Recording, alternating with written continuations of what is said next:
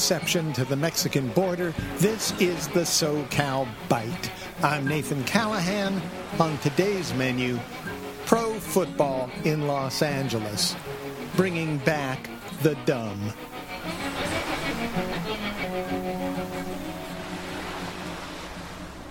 One of the great blessings of currently living in Los Angeles proper is that professional football is non existent. Without it, Sundays in LA have been sublime, a sharp contrast to the steroid influenced, irrationally inspired, exuberant violence the city experienced only a few decades ago. Football is a thudding sport that brings out the dumb in people.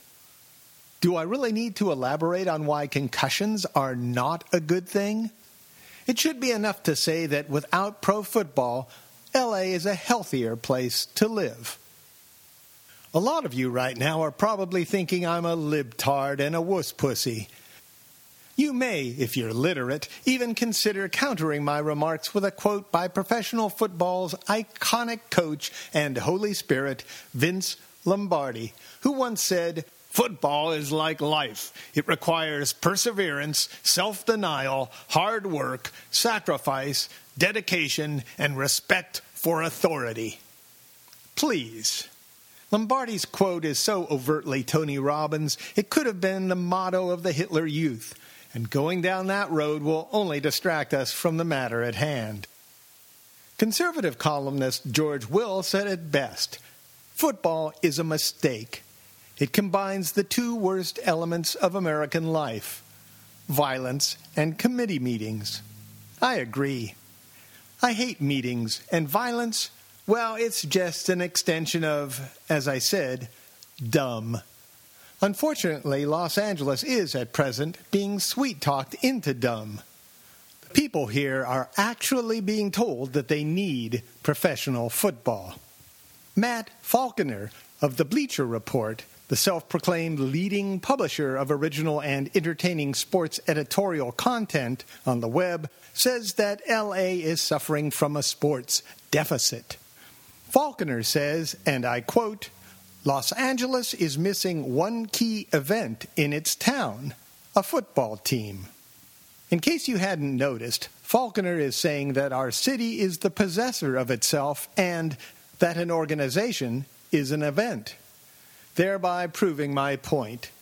Football brings out the dumb in people. But touche on me. Dumb people rule the world. That's why there are at least two competing plans to build a new LA football stadium and rumors that either San Diego, Minnesota, Oakland, or Jacksonville will move their pro teams here. Recently, the Anschutz Entertainment Group, a California based Colorado owned sports and entertainment business, announced that it had secured a 30 year naming rights deal with Farmers Insurance for a planned $1 billion retractable roof stadium to house the, as of yet, unnamed pro football team. Anschutz would get 700 million over 30 years in the deal if the team and stadium are in place. The stadium, to be built on land downtown currently occupied by the Los Angeles Convention Center, would be called Farmers Field. How organic! An insurance company is just the sort of business you'd expect to sponsor a place associated with dimwits trying to hurt each other. AEG's owner, evangelical Presbyterian Philip Anschutz, got his start using his daddy's Kansas based oil and gas business as a pipeline to riches and railroads, and later as a conduit to profits in the telecommunications industry. That's where the young Anschutz made Enron style insider trading headlines as the owner of Qwest Communications. Forbes magazine, that beacon of capitalism, actually named the 63 year old billionaire the greediest executive in America.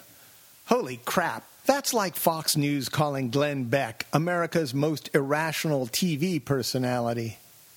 Speaking of America, Anschutz is just what this country needs another hypocrite who calls himself a Christian even though he's unfamiliar with the Beatitudes. This is precisely the sort of person you'd expect to lead LA back to the days of violence it experienced as an NFL franchise town.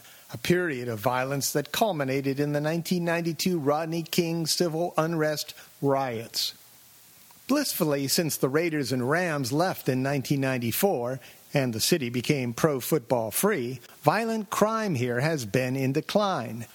In fact, the homicide rate in 2010 was the lowest since 1965. You might consider thanking the absence of a pro football team for that. Football breeds violence. It's a fact. In 2009, researchers David Card and Gordon B. Dahl found that upset losses in Sunday pro football games led to a 10% increase in the rate of at home violence by men against their wives and girlfriends. Furthermore, unexpected losses in important or particularly frustrating games had a 50 to 100% larger effect on domestic violence. Card and Dahl aren't alone in their findings. Earlier research also revealed that football game days are associated with higher rates of violence across the board.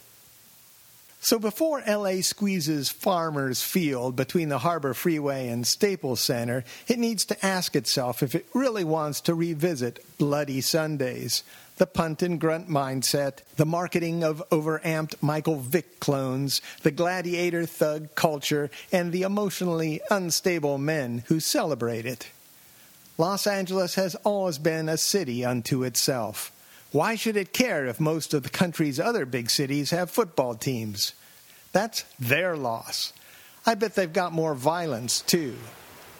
The sweet absence of professional football is what sets LA apart. For the sake of Sundays, let's keep it that way.